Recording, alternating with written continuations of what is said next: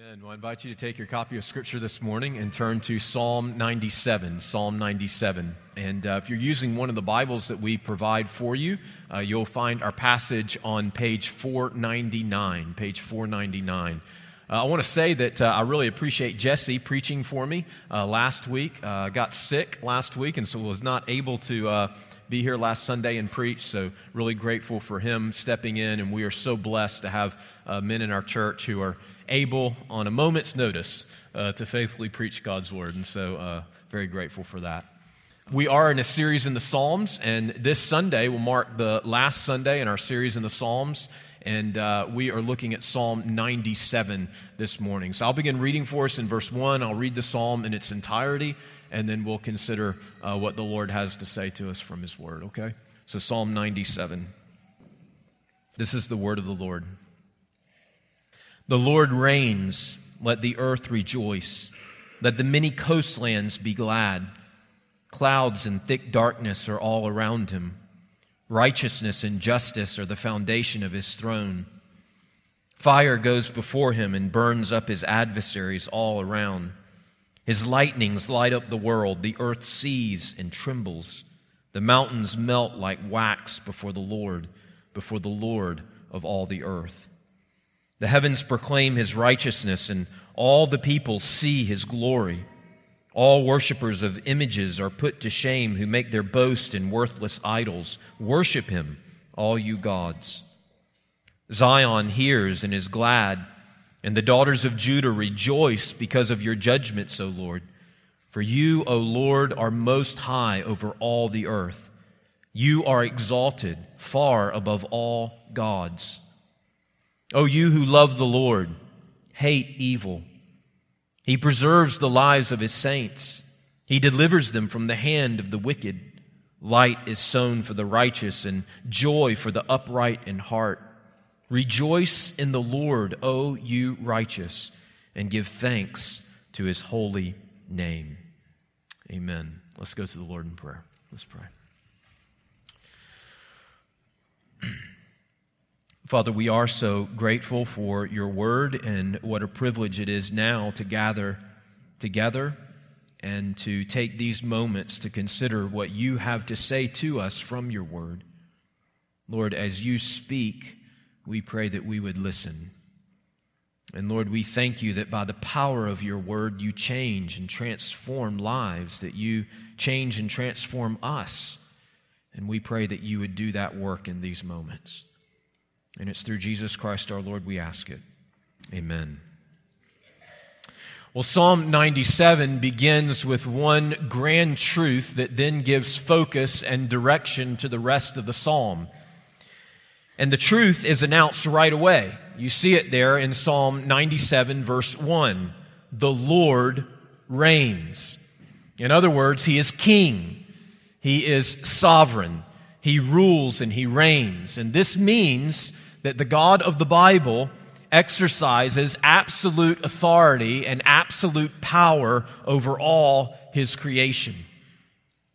Many years ago, Charles Spurgeon, who was a Baptist preacher in London in the 18th and 19th century, wrote a devotional entry that became somewhat famous.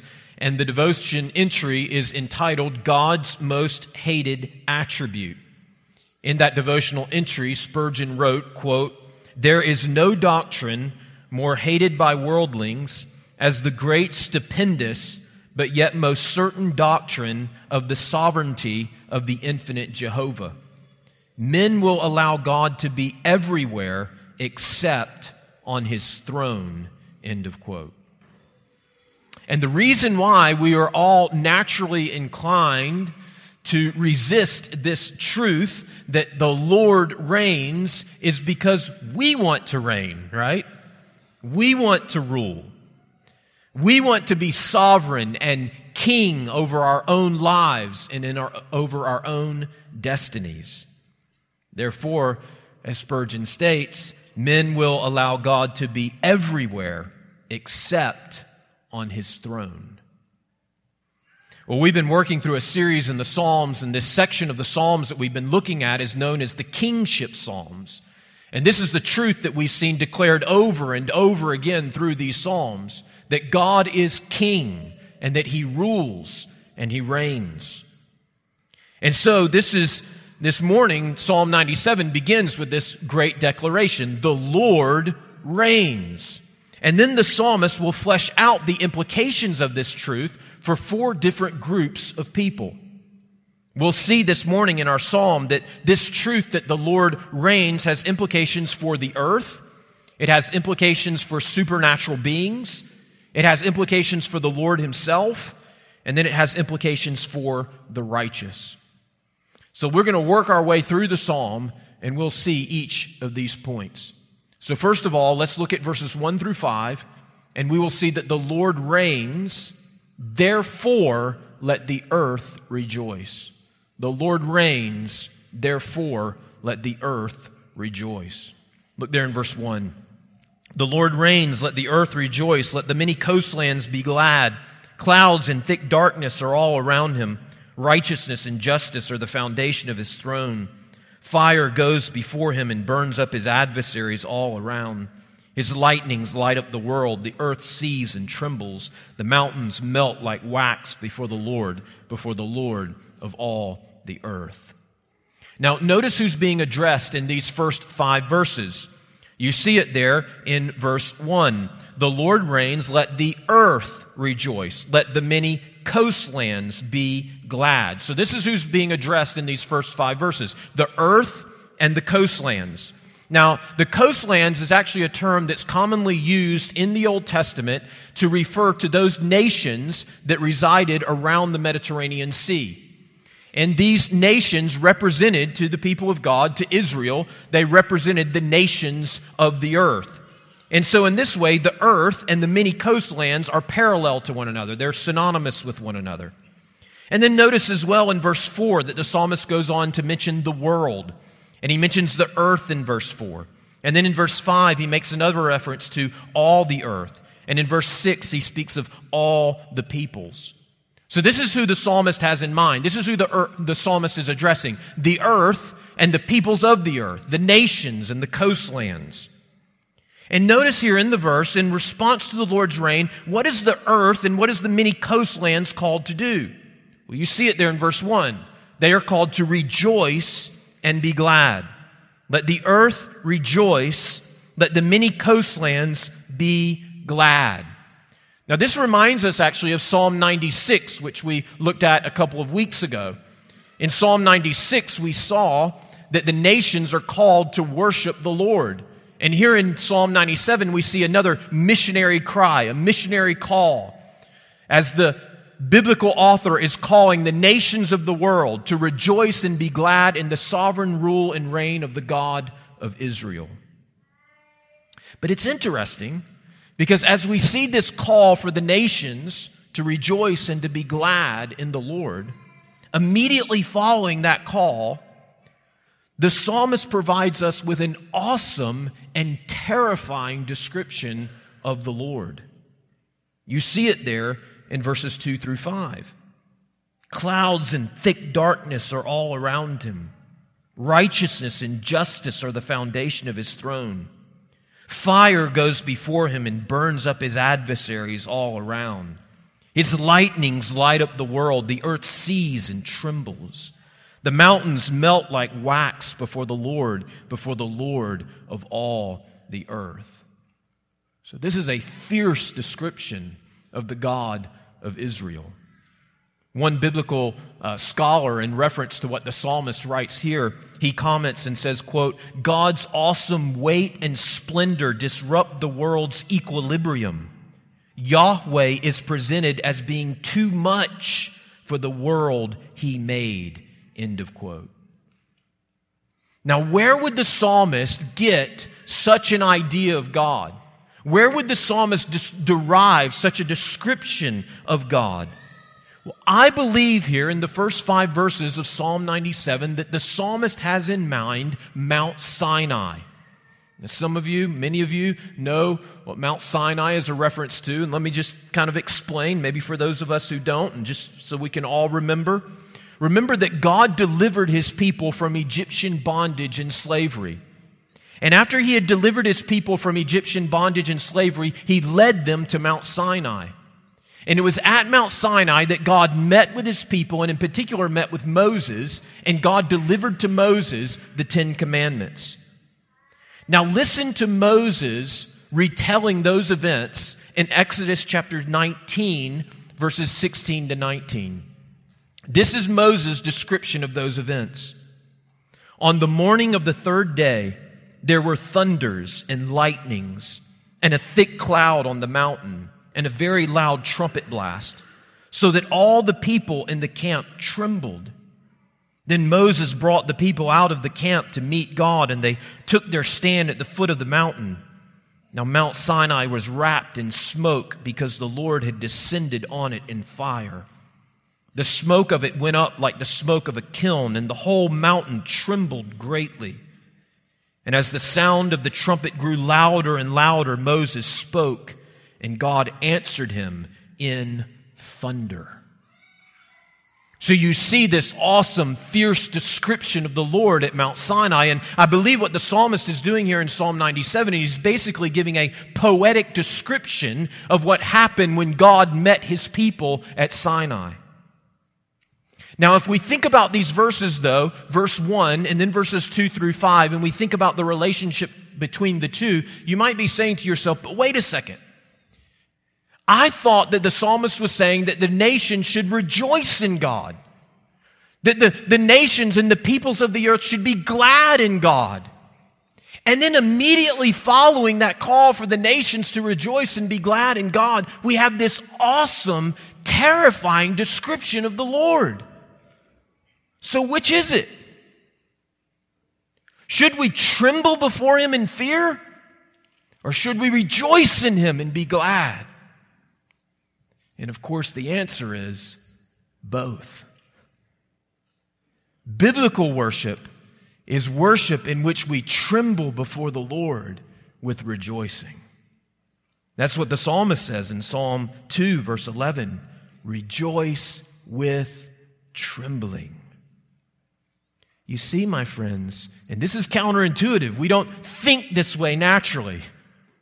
But God has created us to find joy and gladness in His awesome and sovereign rule and reign. This truth is illustrated well in the prideful boasting and joyful humbling of King Nebuchadnezzar. The story of King Nebuchadnezzar is found in Daniel, and no one represents the unbelieving nations of the world better than King Nebuchadnezzar. Nebuchadnezzar was the king of Babylon, which at that time was the premier superpower in the world. And he worshiped the gods of Babylon. And in Daniel chapter 4, we are told that Nebuchadnezzar was walking on the roof of his palace. He was looking out over Babylon, and he said out loud as he looked out over Babylon, Is not this great Babylon, which I have built by my power as a royal residence and for the glory of my majesty? And so Nebuchadnezzar is boasting, right? I did this. This is what I did. Look at all I've accomplished. And do you remember what happened? The Lord struck Nebuchadnezzar and he lost his mind, began to act like a beast. And in Daniel chapter 4, verse 32, this message comes to Nebuchadnezzar. And you shall be driven from among men, and your dwelling shall be with the beasts of the field, and you shall be made to eat grass like an ox, until you know that the Most High rules the kingdoms of men and gives it to whom he will. That's kingship, isn't it? That's kingship psalms. Until you know who rules and reigns, until you know who the real king of the universe is, you will wander in fields and eat grass like an ox. In God's grace, after a time, Nebuchadnezzar's mind is restored to him. And do you know how this now humbled king responds? He rejoices and he is glad in the Lord. And Nebuchadnezzar's own testimony is written in Daniel chapter 4, verses 34 to 35. Nebuchadnezzar says, My reason returned to me.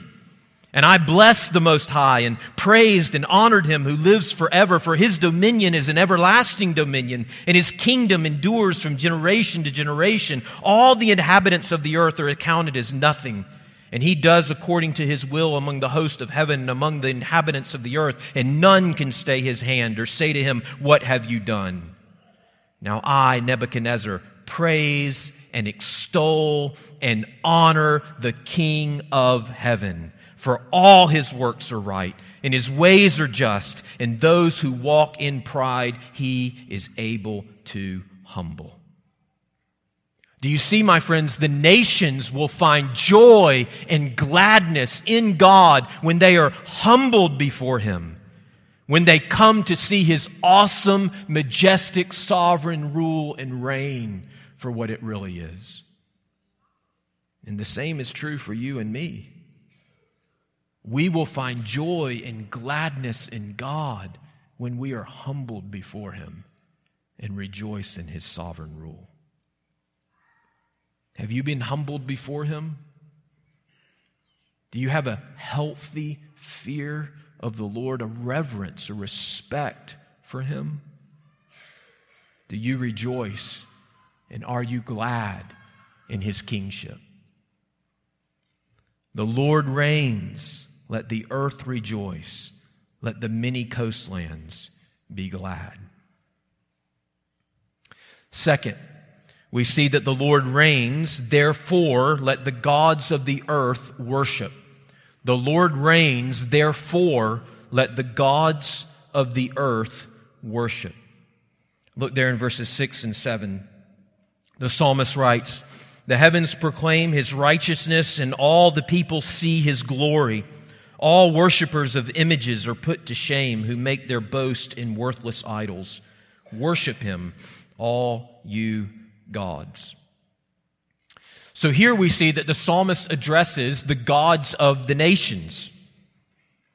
And he challenges the false gods to worship Yahweh.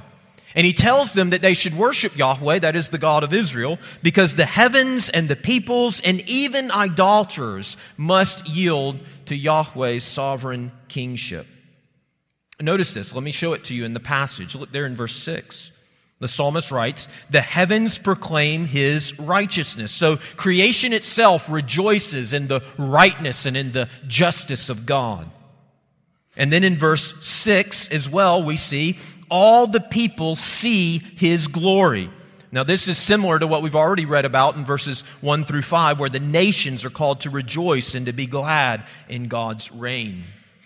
But then I want you to especially notice in verse 7, we see all the worshippers of images are put to shame, who make their boast in worthless idols. Now, of course, when the psalmist here speaks of worthless idols, he's speaking of the idols of the nations, the images that they worship. And the nations worship these images, they worship these idols in hopes that these idols would honor them, would bless them, would show them favor. But here the psalmist insists that as they worship these idols, they will not experience honor and favor and blessing, but rather they will experience shame.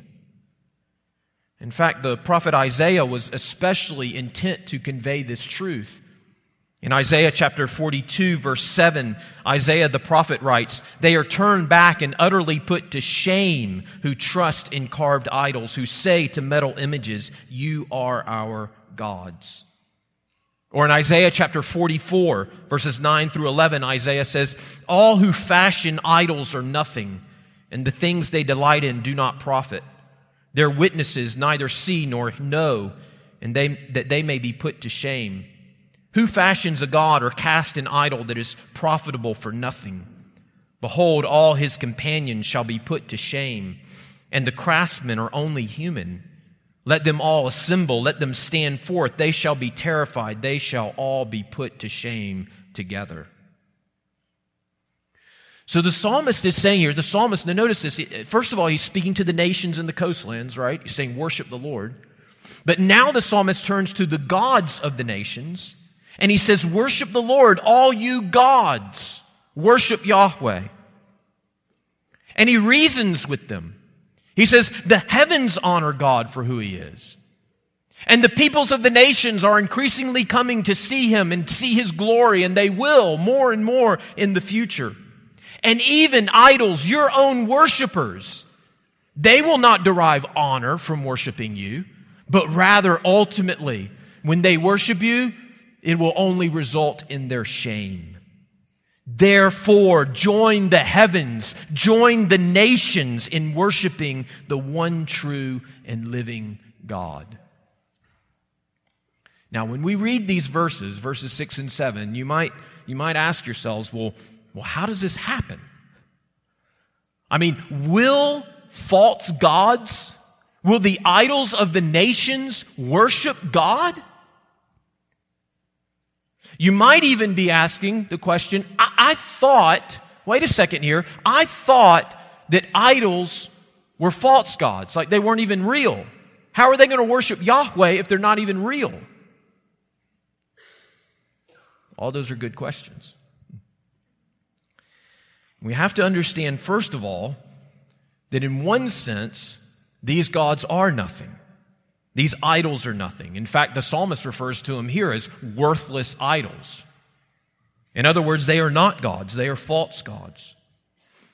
But on the other hand, the Bible teaches us that there are demonic, supernatural beings behind these idols that oftentimes act on their behalf. However, these demonic supernatural beings are not real gods. When I was growing up, this might seem like it doesn't connect at all, but I promise it does. When I was growing up, I went through a stage in which I liked to skateboard.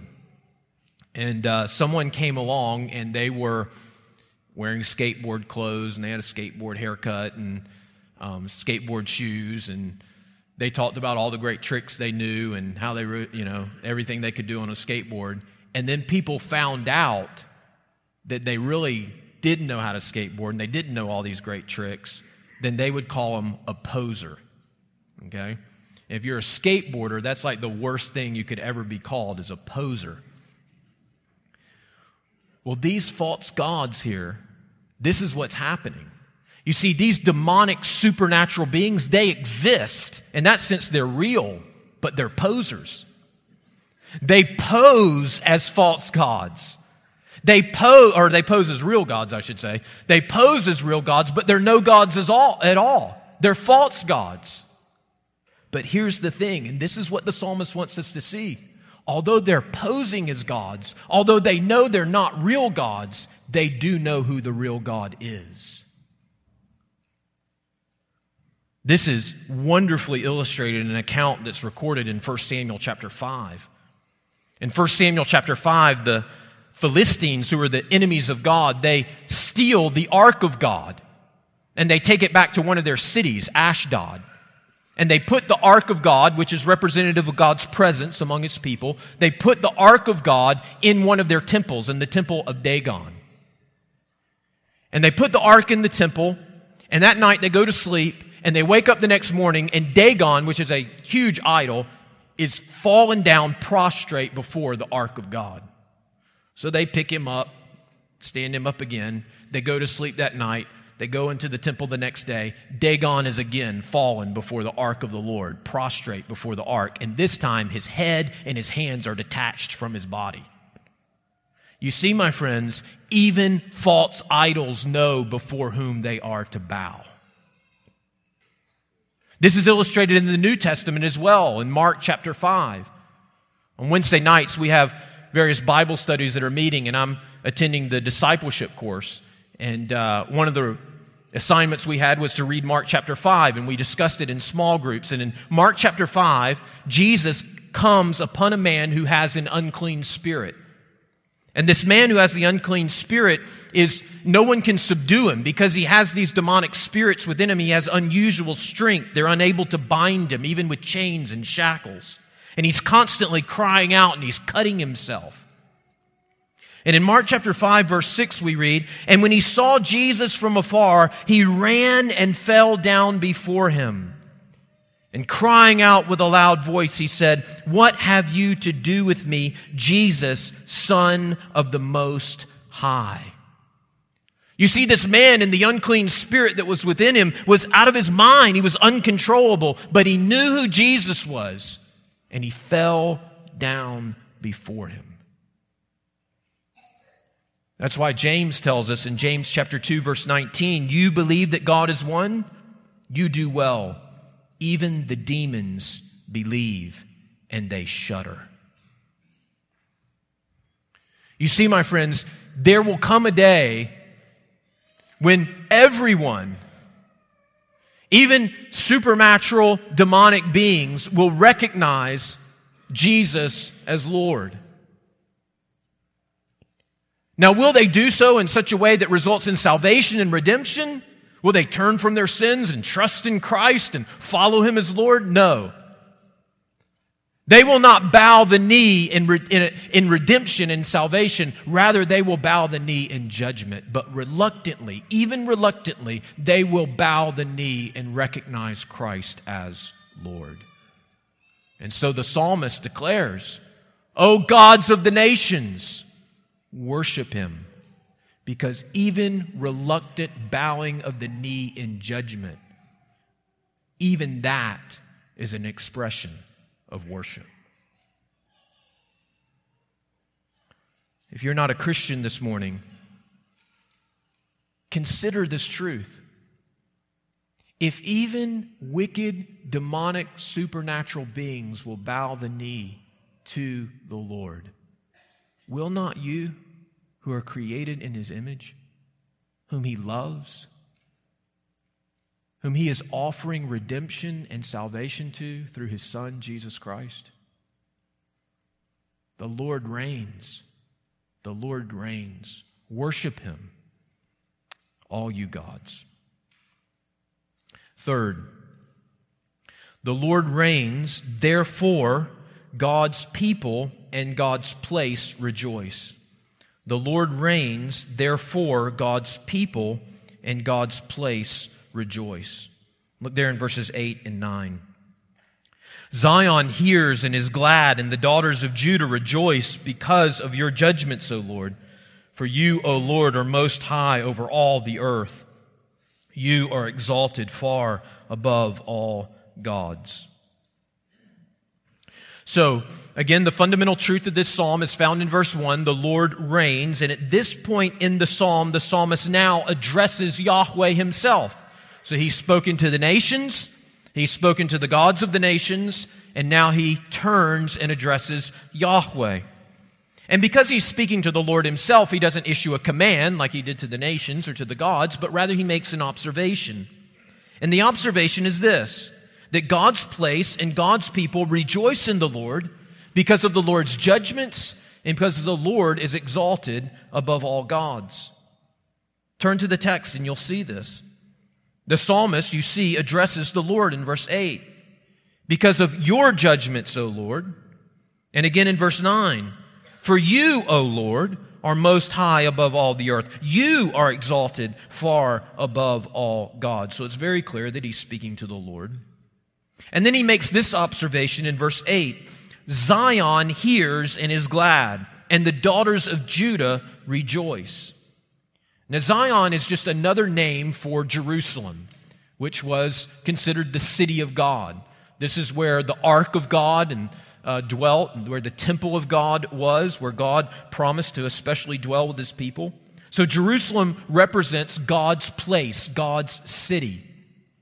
And then you see there the reference to the daughters of Judah. Judah was one of the 12 tribes of the nation of Israel. And the tribe of Judah resided in the southern portion of Israel. Uh, that's actually in Judah, was where the city of Jerusalem was located. And so the daughters of Judah is a reference to the women of that tribe who lived in that region. And they represent here in our psalm the people of God. So notice here what the psalmist is saying God's place, that is Zion, Jerusalem, and God's people, that is the daughters of Judah, who represent God's people, are glad and rejoice in the Lord. And why are they glad? Why are they rejoicing in the Lord in Jerusalem? Because of your judgments, O Lord, the psalmist says in verse 8. Now, when the psalmist speaks of God's judgments, it seems what the psalmist has in mind here is the salvation and deliverance that God brings to his people through judgment. And we see this all throughout, in particular, the Old Testament. And the psalmist here might have one event in mind, or he might have a number of events in mind. But we, we could imagine that the psalmist might have in mind when God delivered his people from Egyptian bondage and slavery. God's judgment came upon Egypt, and his people were delivered and saved. Or the psalmist might have in mind the parting of the Red Sea, right? When the sea was parted and God's people crossed through, and then Pharaoh and his army sought to pursue after, and the waters were closed in, and judgment came upon Pharaoh and his army, and God's people were saved and delivered. Or he might have in mind when the Canaanites, who were in the land of promise, were driven out, and the Lord gifted that land to his people. Or the psalmist might have in mind when God conquered the city of, or I'm sorry, the nation of Assyria who had defeated his people and taken them into bondage. Or he might have in mind when God destroyed or, or overtook uh, the Babylonian Empire, an empire that had oppressed his people for many hundreds of, or for some um, length of time. And so the psalmist here goes on to say, notice this in verses 9 through 10 For you, O Lord, are most high over all the earth. You are exalted far above all gods. And so you see the relationship here between your judgments, O Lord, or the reason we're rejoicing, we're, we're praising you because you are exalted above all gods. You see, each one of these acts of judgment that brought salvation and deliverance to God's people was a demonstration of God's superior glory and power over the gods of the nations. Whether it was a demonstration of his power over the gods of Egypt, or the gods of Canaan, or the gods of Assyria, or the gods of Babylon. In each one of these instances, God demonstrated his power over these gods, the gods of the nations, and in doing so, delivered and saved his people. And therefore, his people rejoice. Now, of course, as Christians, when we contemplate God's great judgments and acts of salvation, we immediately think of the cross and the empty tomb. At the cross, God won our salvation through judgment. As the Lord Jesus took upon himself the judgment that we deserve for our sins, so that we might be forgiven and saved. And in the empty tomb, we see the resurrection of the Lord Jesus as he is raised from the dead, and God defeats our final enemy, death, so that we, through faith in Christ, might have eternal life. And do you know that in this greatest act of salvation, in this greatest act of deliverance, God was demonstrating again his power over the demonic supernatural beings of this world? The apostle Paul says this in Colossians chapter 2 verses 13 through 15. And you who were dead in your trespasses God made alive together with him, having forgiven us all our trespasses by canceling the record of debt that stood against us with its legal demands. This he set aside, nailing it to the cross.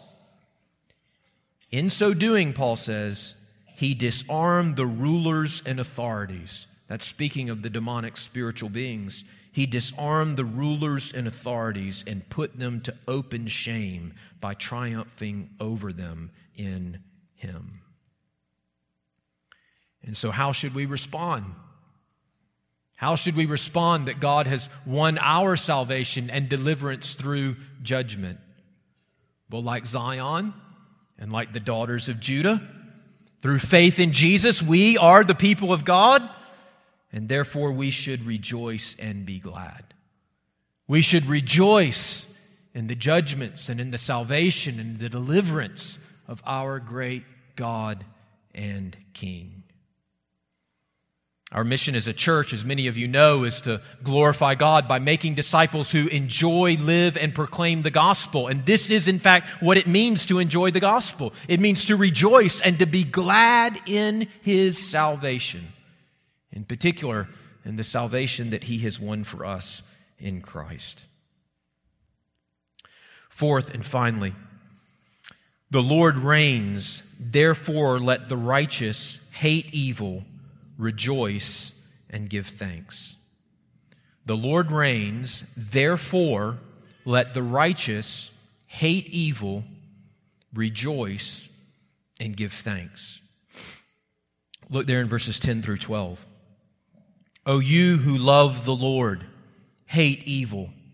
He preserves the lives of his saints, he delivers them from the land, hand of the wicked. Light is sown for the righteous and joy for the upright in heart. Rejoice in the Lord, O you righteous, and give thanks to his holy name. So you see here in these verses that the psalmist now is addressing the righteous. You see it there in verse 10. He says, O you who love the Lord. So he's speaking to those who love the Lord. In verse 12, he says, Rejoice in the Lord, O you righteous. So he's speaking to the righteous there. And then you notice as well, he goes on to speak of his saints in verse 10 and the righteous in verse 11 and the upright in heart in verse 11. Now, what is the word that the psalmist has for the righteous? Well, the psalmist declares that because the Lord reigns, the righteous are to hate evil, they are to rejoice, and they are to give thanks. Now, it seems that most of the attention, though, that the psalmist gives here is to this idea, this exhortation to hate evil or to hate sin.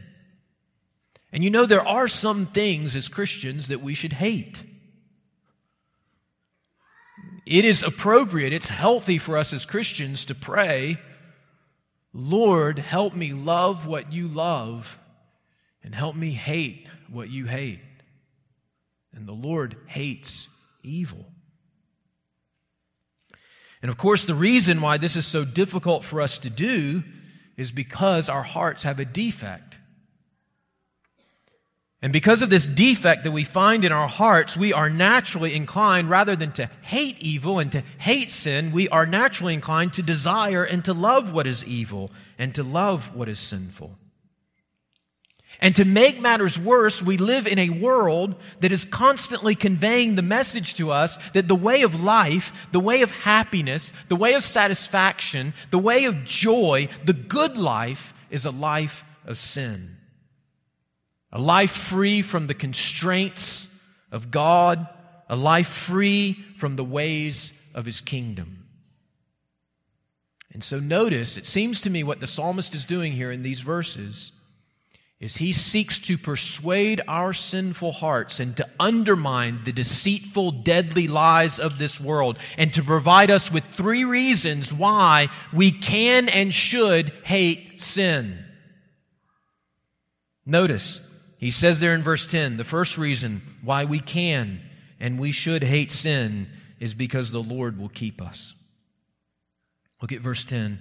He preserves the lives of his saints. He delivers them from the hand of the wicked. In other words, the Lord will protect us, the Lord will keep us. You know, fear is often at the root of our sin. Sin tells us that you can't be honest, you can't be kind, you can't forgive. If you do, you'll get trounced. I mean, who's going to take care of you? Therefore, you better lie. You better gossip. You better get revenge, or you'll get left behind. And what does the psalmist say? The psalmist says, Don't believe that lie. You can hate sin and you can walk in righteousness because the Lord will preserve you. The Lord will keep your life.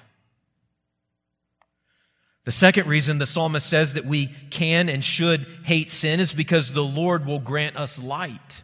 The Lord will grant us light. Look there in verse 11. He says, Light is sown for the righteous. Now, one commentator defines light here as a guidance for a life that is good and healthy.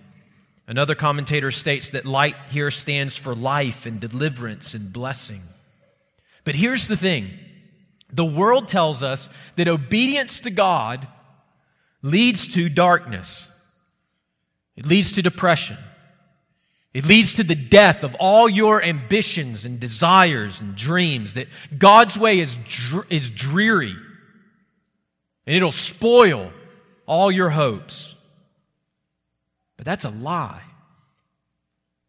The psalmist tells us actually in Psalm 119, 105, Your word, O Lord, is a lamp to my feet and a light to my path. In actuality, it's sin and it's Satan that leads us into dark alleys and down dead end streets. I imagine most of us at some point in our lives have stood at the end of our own path of sin in darkness and in despair, brokenhearted and desperate to find a way out. And the scriptures tell us that, in fact, it's God's word that shines a clear path and enables us to successfully navigate through the temptations and trials of life. In fact, it's Jesus himself who said, I am the light of the world. Whoever follows me will not walk in darkness, but will have the light of life. If you want light, if you want life, hate sin and follow Jesus.